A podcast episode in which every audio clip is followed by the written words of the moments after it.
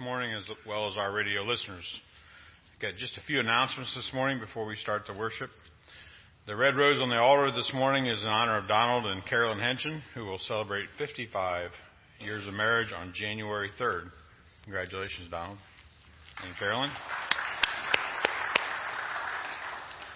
Just a reminder, there's no Sunday school, confirmation, or Bible study today. All those activities resume next Sunday. You can still bring in your giving tree donations through the end of the day tomorrow. And the congregational meeting to accept nominations for officers of the consistory and congregation will be held next Saturday, January 5th, following the 9 a.m. service. After that brief meeting, uh, they're going to undecorate the church for Christmas.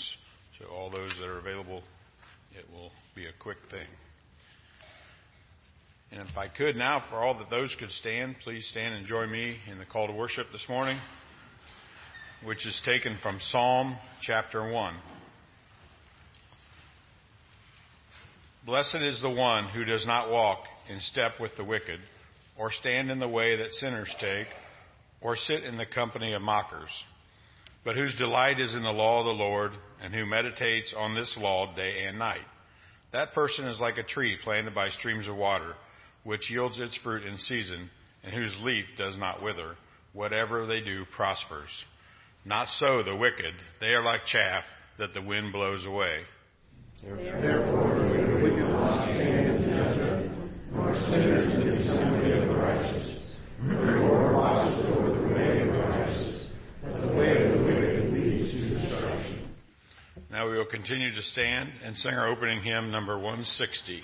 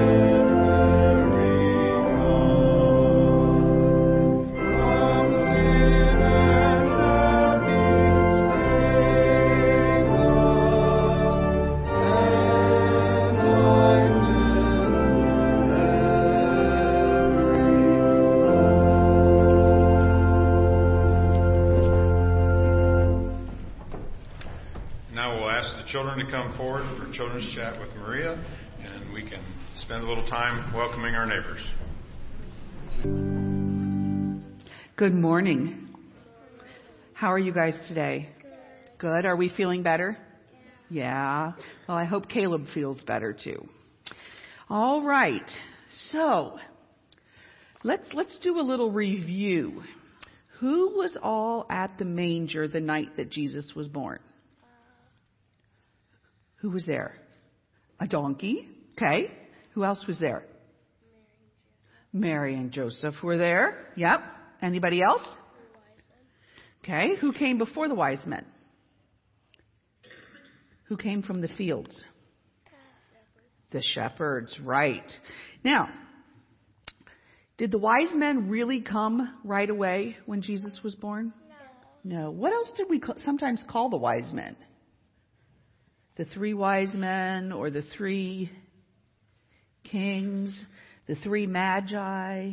They have a lot of different names. But, you know, they had to travel a long way to get there. And when we sell, when we see a manger scene or a nativity, whatever we're going to call it, a lot of times the wise men are there and baby Jesus is little. But you know what? He wasn't little when the three when the magi or the three kings came to see him. Was a little over a year old. And you know what? How many how many wise men do we put in our nativity? Three. Do you know why there are three? No. Me either because it doesn't tell us in the Bible that there were only three. There could have been two, there could have been 200. We really don't know. But we do know that they brought three gifts. So I think that's why we always depict them with three. What did they bring, baby Jesus? Myrrh, gold, and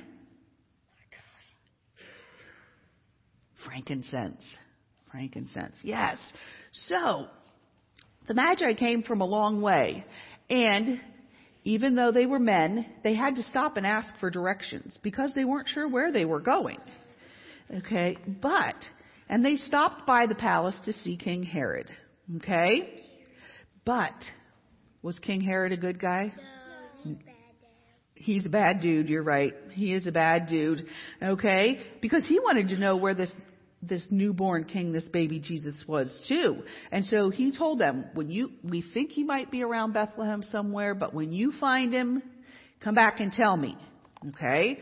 So off they went. They followed the star and they found the house where Jesus was and they found the true king because King Herod is just an earthly king. He's not a heavenly king.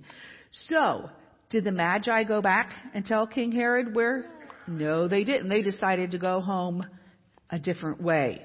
So the Magi had a big decision to make. What do they do what a real live grown up king told them to do, or should they trust God and protect the true king who was Jesus, a child? B. B. Good answer. Maybe you know what the Magi did. They went home without telling King Herod where to find Jesus. They chose the king they wanted to serve. They probably won't have, you probably won't have someone asking you to betray Jesus, but every day you have a choice if you are going to serve him as your king. Let's think of some ways that we can serve.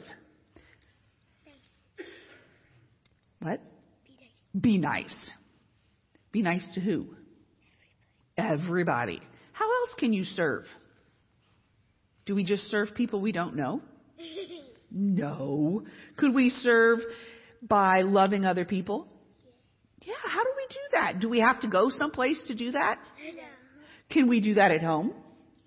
Yes. Yes. Can we do that at school? Yes. Yes, we do that at school. Okay. Maybe it's something you do to help your mom or dad. Maybe it's helping a younger brother or sister or cousin play a new game or tie their shoes or okay. So perhaps you have friends who need a little help with something at school. They just don't get this math problem how to do it, but you understand it, so you can help them. And and that is serving. Helping other people is serving. And that's what we want to do. We want to choose Jesus as our King. And by serving others, we are serving Jesus. Okay? So as we wind down this, this year and this decade, we need to think about how we're going to serve going forward, how we're going to serve our King. Okay? So are we ready to pray? Dear Heavenly Father, thank you for these children. Thank you that they are willing to serve and to learn and to know that you are our King. Be with those who are not feeling so well. Lay your healing hand, Lord, and clean out all these germs so that we can start a new school year with fresh, healthy, ready to learn children. In Jesus' name we pray. Amen.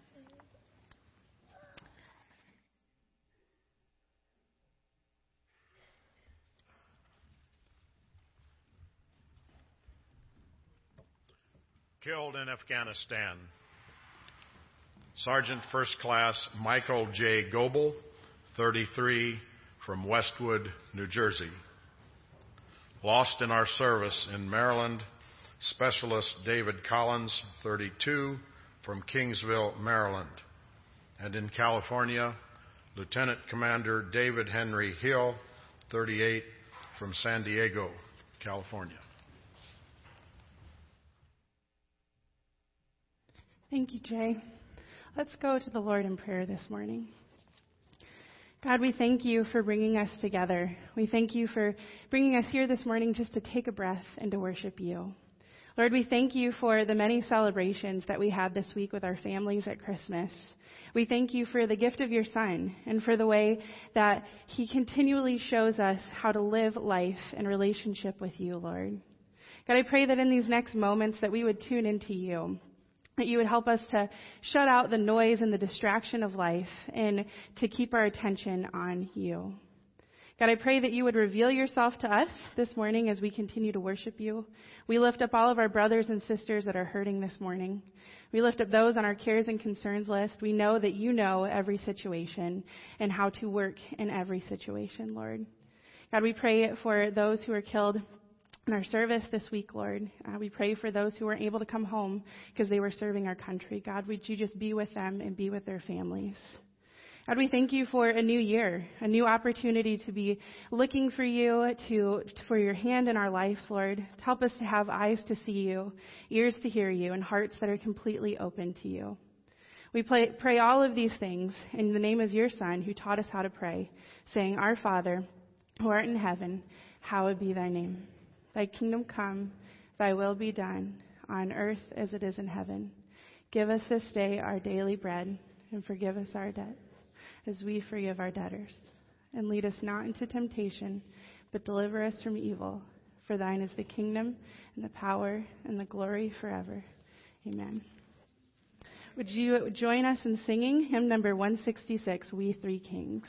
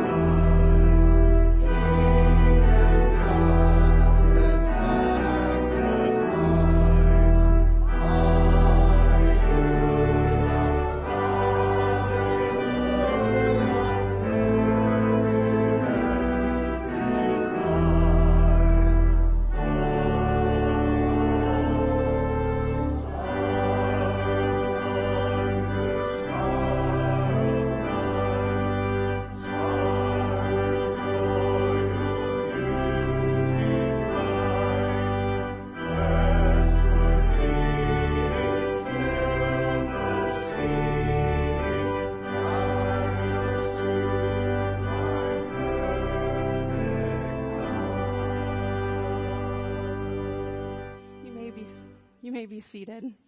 This morning, our offering goes to the Center for Neurological Development in Burkittsville, Ohio. And at this time, I'd like to invite the um, deacons forward to come and collect the offering while Kay plays some special music for us.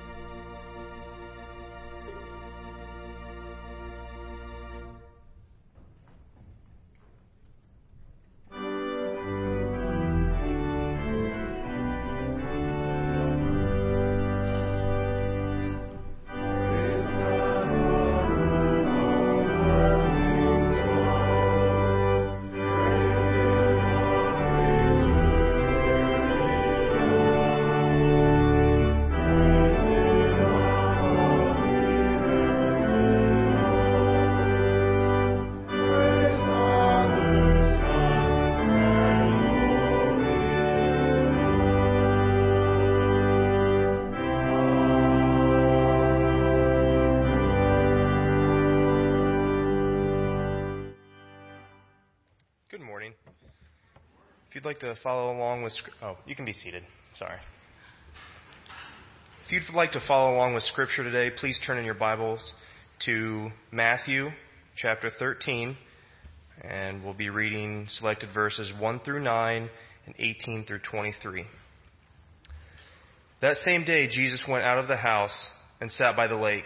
Such large crowds gathered around him that he got into a boat and sat in it, while all the people stood on the shore. Then he told them many things in parables, saying, A farmer went out to sow his seed. As he was scattering the seed, some fell along the path, and the birds came and ate it up. Some fell on rocky places where it did not have much soil. It sprang up quickly, because the soil was shallow. But when the sun came up, the plants were scorched, and they withered because they had no root. Other seed fell among the thorns, which grew up and choked the plants. Still, other seed fell on good soil where it produced a crop a hundred, sixty, or thirty times what was sown. Whoever has ears, let them hear. Listen then to what the parable of the sower means.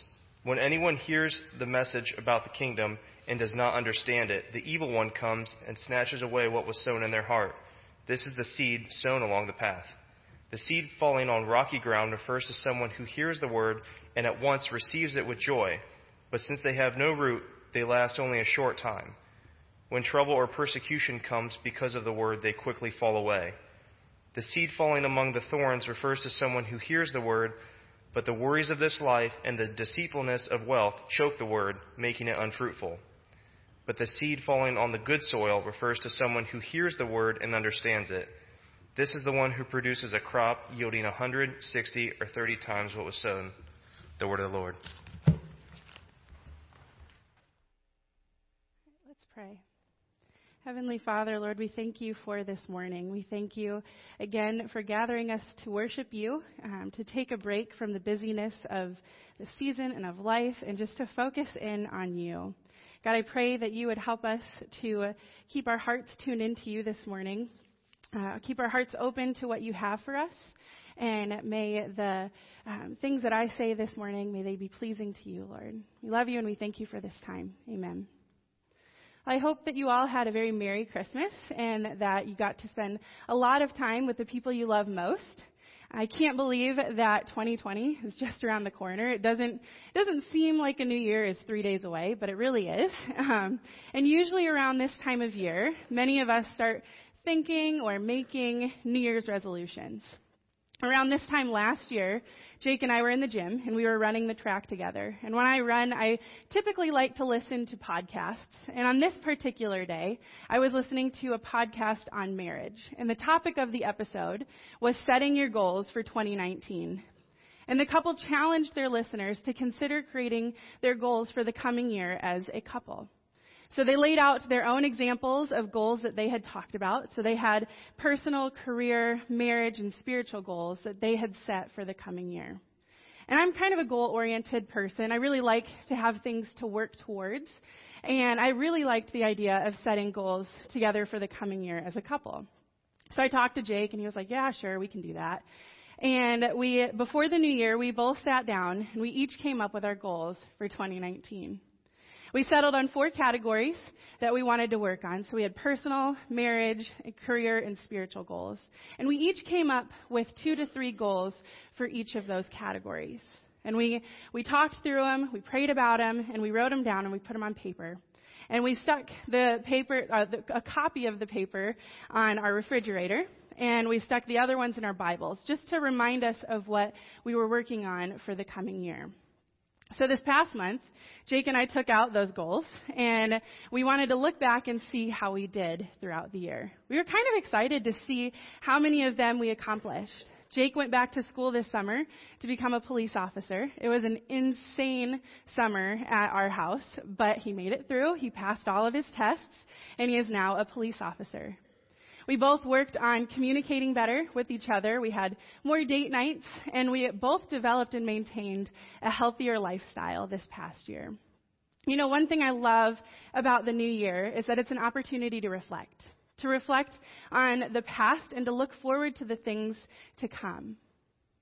And around this time of year, we're all asking ourselves the same two questions. Where am I now, and where do I want to be in the year to come? And these two questions really serve as great check ins for us. They can help us check in to see how we're doing physically, how we're doing on a personal level, but more, more importantly, on a spiritual level as well. So today we're going to use those two questions to kind of check in on the condition of our heart. It's good to do this from time to time. And I want to challenge you this morning to honestly think and answer about, or answer these two questions. What is the condition of my heart? And what do I want the condition of my heart to look like in the coming year? You know, biblically speaking, our hearts are really important to God. They're part of our spiritual makeup. Our desires, our emotions, our actions all flow from the heart. And depending on the condition of our heart, it can be a good or a bad thing. The Lord said in 1 Samuel 16, Do not consider his appearance or his height, for I have rejected him. The Lord does not look at the things that people look at. People look at the outward appearance, but the Lord looks at the heart. So when God chose David to be king, he didn't care how physically fit or handsome or likable or kind he was. He looked straight at the condition of his heart. God knows that the condition of our hearts drives our behaviors, our decision, and often our lives. For us, it's easy to look at people from the outside and think, oh, they have a heart of gold. They must be a great Christian. They must be a total follower of God. But you know, outward appearance can be deceiving sometimes. Sometimes a heart of gold on the outside can look very different on the inside. And God knows that. And that's why He cares more about our hearts and the condition of our hearts. So if our hearts are important to God, then how do we evaluate how, how they're doing? Thankfully, God gives us a lot of scriptures to do this. But one of my favorite ones, and one that I often use with our students, is the parable of the four soils in Matthew 13. I love this parable because it allows me as a youth pastor to kind of see where our students are at, to see where they're, what they're thinking about in their relationship with God. And Jesus used parables a lot to teach large groups of people because parables accomplished two things. The first thing is that parables test the heart of the listener. They help us to see how open our hearts are to the message that Christ is trying to communicate. And the second thing is that parables invite us to act. The crowds that Jesus spoke to had a wide range of attitudes concerning following him. And so speaking in parables basically allowed Jesus to tell the people listening either you're in or you're out. There's no more writing this like commitment line of following me. So the parable of the four soils encourages us to consider the condition of our hearts and to evaluate how we continually allow the gospel to take root and shape our lives. So this parable asks those listening thousands of years the same two questions that we are going to be asking ourselves today. What is the condition of my heart and where do I want it to be? So Jesus began this parable by telling the crowd a story of a farmer out scattering seed. As he was scattering seed, some fell along the path, and the birds came and ate it up. Some fell in rocky places where it did not have much soil. It sprang up quickly because the soil was shallow. But when the sun came up, the plants were scorched, and they withered because they had no root. Other seed fell among thorns, which grew up and choked out the plants. Still other seed fell on good soil, where it produced a crop, a hundred, sixty, or thirty times what was sown. So in this parable, there's four different soils, and they all represent the different conditions of our hearts. There's the good soil, and then there's the three other soils that are hardened to various degrees. But the first soil is the hardest of them all. So Jesus compares the hardened soil to the path. The path has been walked on. The dirt has been trampled down by foot traffic, and the ground is dry and dusty. And the seed cannot break through the ground, and it is left exposed to the elements and to birds to come and snatch it off the path. So Jesus describes as some, someone with a hard heart as one that listens to the word but doesn't understand it. They hear it with their ears, but they can't understand and comprehend its truth and the implications for their life for themselves. The hardness of their heart prevents the gospel message from truly taking root in their lives. You know, the Pharisees really fit the description of the hardened heart that Jesus is talking about here. In Mark 3, Jesus went to the synagogue on the Sabbath, and there was a man with a shriveled hand in need of healing. And according to the Pharisees, it was unlawful for Jesus to heal on the Sabbath because that would require work. And working on the Sabbath was completely unacceptable. So Jesus pushed back on this hard heartedness that the Pharisees had. And he said, Is it lawful on the Sabbath to do what is good or to do what is evil? To save a life or to kill? But they were silent. After looking around at them with anger and sorrow at the hardness of their hearts, he told the man, Stretch out your hand. So he stretched it out, and his hand was restored. So notice how Jesus responded there. He was angry at their hard heartedness, but he was also filled with sorrow. The Pharisees were missing the point, point, completely, and that broke his heart. Jesus knew that the hardness of their heart would keep them from truly understanding who he was and being changed and transformed by him. They were more concerned with social status and following traditions and rules than being in a transforming relationship with Christ. You know, we often think of the soil of the path that refers to someone that rejects the gospel message, and that's true. But I also think sometimes there's times as believers that our heart looks a lot like the hardened path. Our hearts can easily become hardened by sin and unrepentance. Pride also hardens our heart towards God. Many of us, myself included, have been raised with the pull yourself up by your bootstraps mentality. It's not necessarily a bad mentality to have. It leads to really good work ethic. Uh, but it can become very prideful if we're not careful.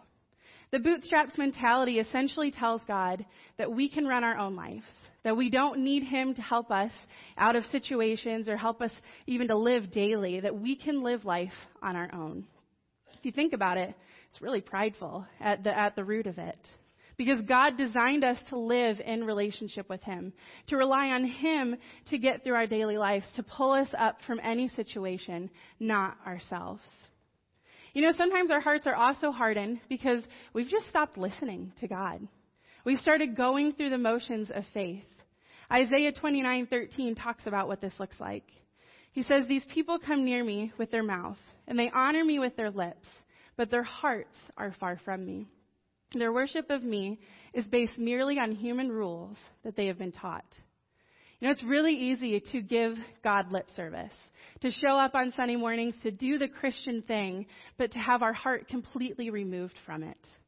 And giving lip service to God and going through the motions of faith oftentimes hardens our hearts towards God because our hearts are no longer in that relationship. You know, we run the risk of our hearts becoming hardened towards God when we start rejecting the truth of God's word and the way He calls us to live in relationship with Him. The second soil that Jesus talks about describes a shallow heart. The soil is fertile and the seed can take root, but the rocks in the soil keep the, prevent the roots from growing deep into the ground. So when the sun gets too hot or the conditions change, the plant withers and it dies because it has no real root. So the shallow heart soil perfectly described me when I was in confirmation in seventh and eighth grade. I really wanted to be in confirmation. I was excited for confirmation to start. And every year I would start out so strong. I would set goals on the first night of class, and I would set aside time each night to do my confirmation homework, which really wasn't that much. Um, and I would set aside time to set time aside to pray as well. And I would promise myself every year, and I would also promise God that I wouldn't get behind. And usually around month three or four, my initial excitement for confirmation started to wear off. And at some point during the year, my mom would get a call from my youth pastor saying that I was behind on my confirmation work. And clearly, my empty promises to myself and to God didn't quite work out because I had to spend weeks at the end of the year catching up on all the homework I just didn't do. You know, the Bible has a few examples of people that fall into this shallow heart soil. Judas Iscariot is one of them. Judas became a disciple, and he looked like the real deal for all three and a half years that he was with Jesus. He traveled with Jesus, he supported his ministry, until he realized that being a disciple wasn't really going to work out as he had planned. Judas enjoyed following Jesus when it was convenient. But when he faced the pressure to turn on Jesus, his shallow commitment to Christ could not withstand the pressure. You know, a heart in the rocky soil is marked by shallowness and lack of commitment. Many people joyfully respond to the gospel message by accepting Christ into their lives. But the struggle for them comes when living a life of faith is no longer easy or convenient. Jesus outlines the commitment needed for following him in Matthew 16. He says, If anyone would come after me, he must deny himself, take up his cross, and follow me. You know, that passage there that Jesus told the disciples and that we're reading this morning pretty much guarantees that being a disciple is not going to be easy or convenient. It's going to be hard. It's going to require us to give something of ourselves. And when Jesus told the disciples to go to the cro- to be willing to take up their cross and die for him, he really meant to die for him because the cross was an instrument of death back then. And so taking up your cross really was a death sentence. And for us, it means to be willing to go that to that length. I don't know about you, but that doesn't sound easy or convenient to me. You know, following Christ requires a commitment that doesn't fade when challenges or persecution comes, when following him becomes uh, inconvenient. And that commitment is what the soil of the shallow heart is lacking. The third soil Jesus talked about is the thorny soil that describes a distracted heart. The soil is fertile, the seed can grow, but it's so fertile that unwanted thorns can grow up with it. Eventually, the thorns become so powerful that they choke out the life of the plant, and it withers away. The worries of life and the deceitfulness of wealth are the two things that Jesus says choke out the life of the plant. You know, worry is something that we all deal with, right? We all have legitimate worries when life is hard, when it's stressful, when the people we love are struggling.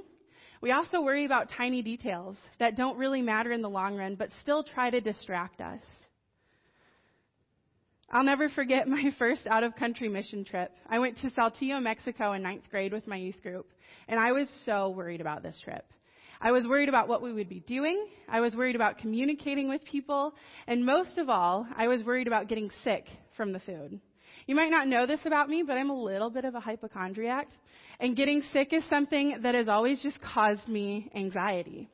But I was determined on this trip not to let my anxieties get in the way.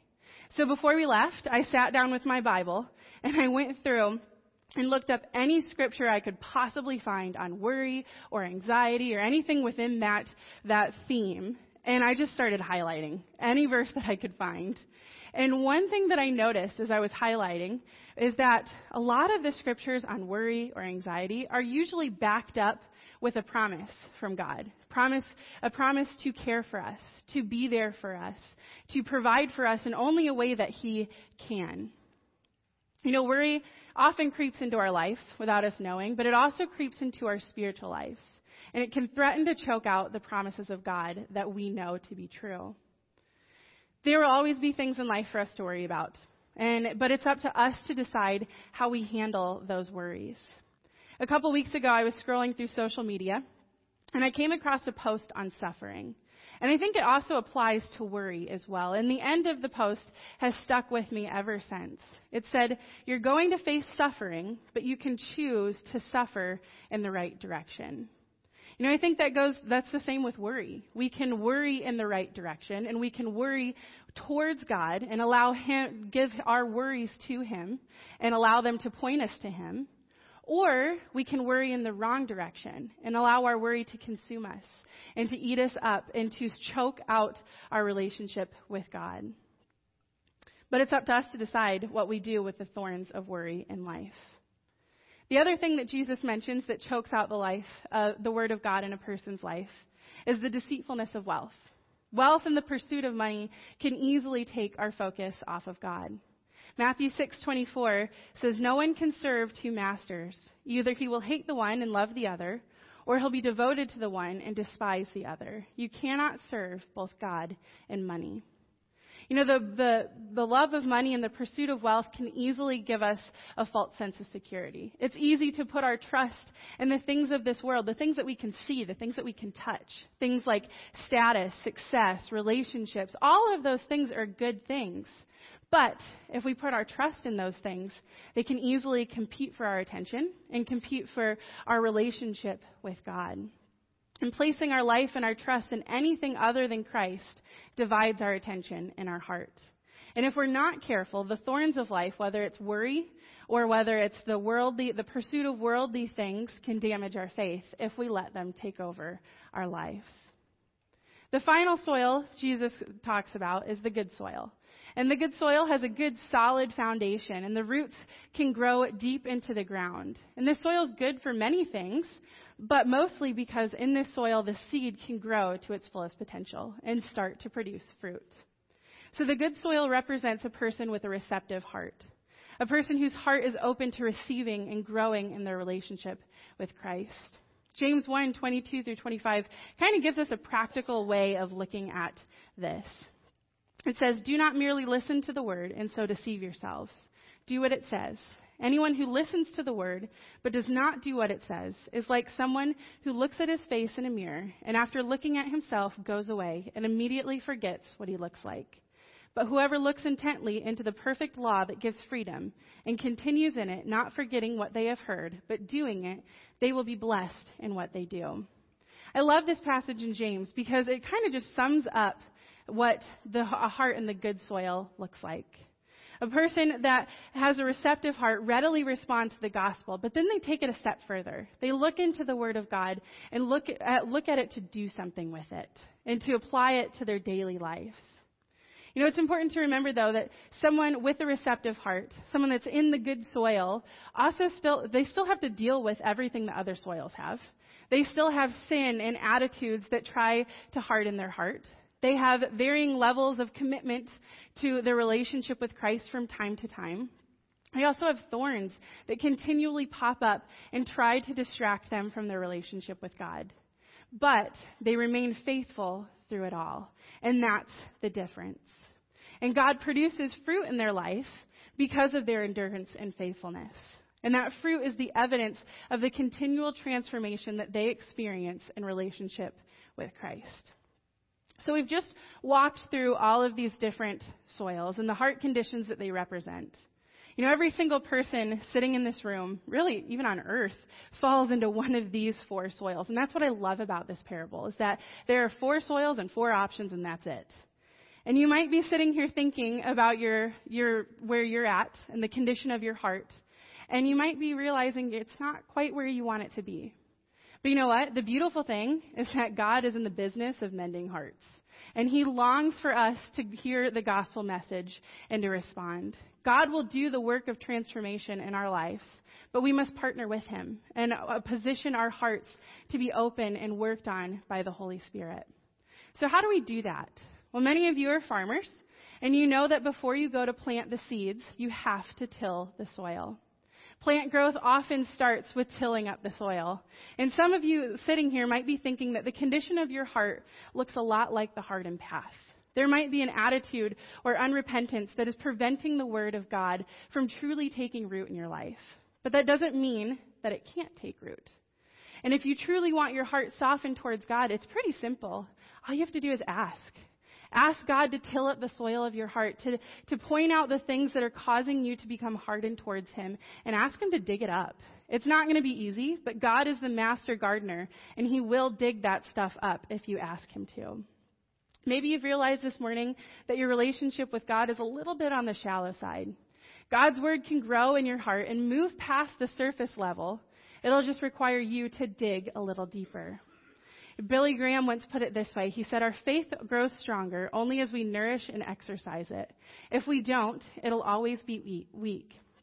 Just as we need food and exercise to grow and to become strong physically, so we need spiritual food and exercise in order to grow and become strong spiritually. And God has provided everything we need to make this happen. So God's given us His Word. He's given us ways to connect with Him. And He's given us people around us to help us to push past the surface level and to dig deep in our relationship with Him. So if your heart is falling into the, so- the shallow soil, dig deeper. Dig deeper into Scripture, into prayer, and get connected with people that can push you past the surface. For others, the condition of your heart might be marked by distraction. Maybe you've just spent a lot of time worrying lately. Or maybe there's worldly things that just keep popping up trying to distract you from God. You know, I hate to break it to you, but the thorns of life are never going to go away. They're always going to be there, but that doesn't mean that we have to be consumed by them, that we have to be transformed by them. In fact, Romans 12:2 says, "Do not be conformed by the patterns of this world, but be transformed by the renewal of your mind." Just because those thorns pop up doesn't mean that we have to give them the time of day. Doesn't mean that we have to be conformed by them. They don't have to change us. We can ask God to renew our mind, to focus our hearts on Him in time of worries or distractions, and to focus on the promises that He gives us throughout Scripture. The worry and distractions are never going to go away, but God can help us to keep our hearts focused on Him. And I'm sure that there are many of you here that fall into the good soil. And if that's you, that's awesome. But you still have work to do. You're not done.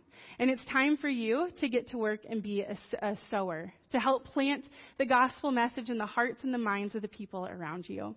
You can be a seed planter anywhere at work, at school, at home, even at the grocery store, standing in the checkout line. My old youth pastor used to say, Your life may be the only Bible someone ever reads. So spread the, spread the gospel through your words, but also through your actions. Ask God to help you keep your eyes and your heart open to the people around you that need to hear the gospel message. You know, the condition of our hearts is really important to God. Honestly, examining our hearts isn't always easy. Sometimes it reveals that we are not where we want to be. But that's okay because God doesn't leave us in one place for too long. He longs for us to grow in our relationship with Him, to, to deepen that relationship. But we have to make sure that our hearts are open, that they're open to being used and worked on by the Holy Spirit. So as you begin this new year, I want to challenge you guys. As you leave from this place today, take some time just to honestly think through where your heart's at. And bring those things to the Lord and ask Him to help you grow this year. Let's pray. Heavenly Father, just thank you, Lord, that you don't leave us in one place for too long, Lord. I thank you for scriptures like the parable of the four soils that challenges us to honestly look at our hearts, to see what the condition is like in there, Lord, um, and to act and to change, Lord. God, we know that you are in the business of changing hearts and healing things. And God, we ask that for every person here, that you would help us to grow in this coming year, that you would help us to keep our eyes and our ears open to you in the coming year. God, I pray that as we evaluate the condition of our hearts, that you would reveal to us that you're bigger than where we're at, and that you won't keep us there for too long.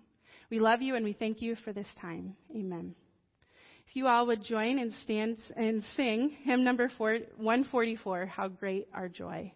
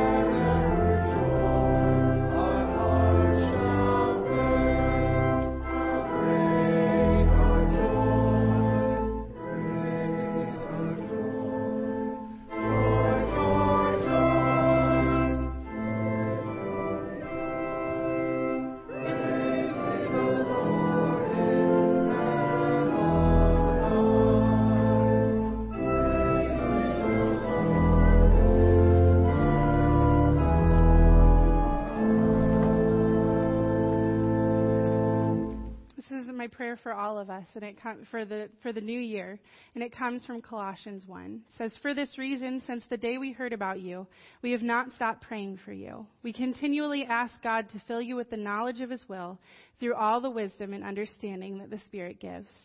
So that you may live a life worthy of the Lord and please Him in every way, bearing fruit in every good work, growing in the knowledge of God, being strengthened with all power according to His glorious might, so that you may have great endurance and patience, and giving joyfully thanks to the Father, who has qualified you to share in the inheritance of His holy people in the kingdom of light. So then, just as you received Christ Jesus as Lord, continue to live in Him, rooted and built up in Him, strengthened in the faith as you were taught, and overflowing with thankfulness.